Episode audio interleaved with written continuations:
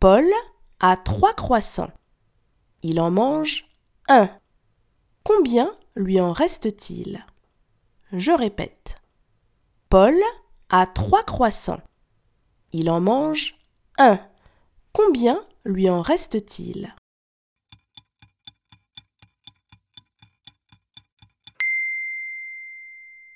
Si Paul a trois croissants et qu'il en mange un, il lui en reste deux. Bravo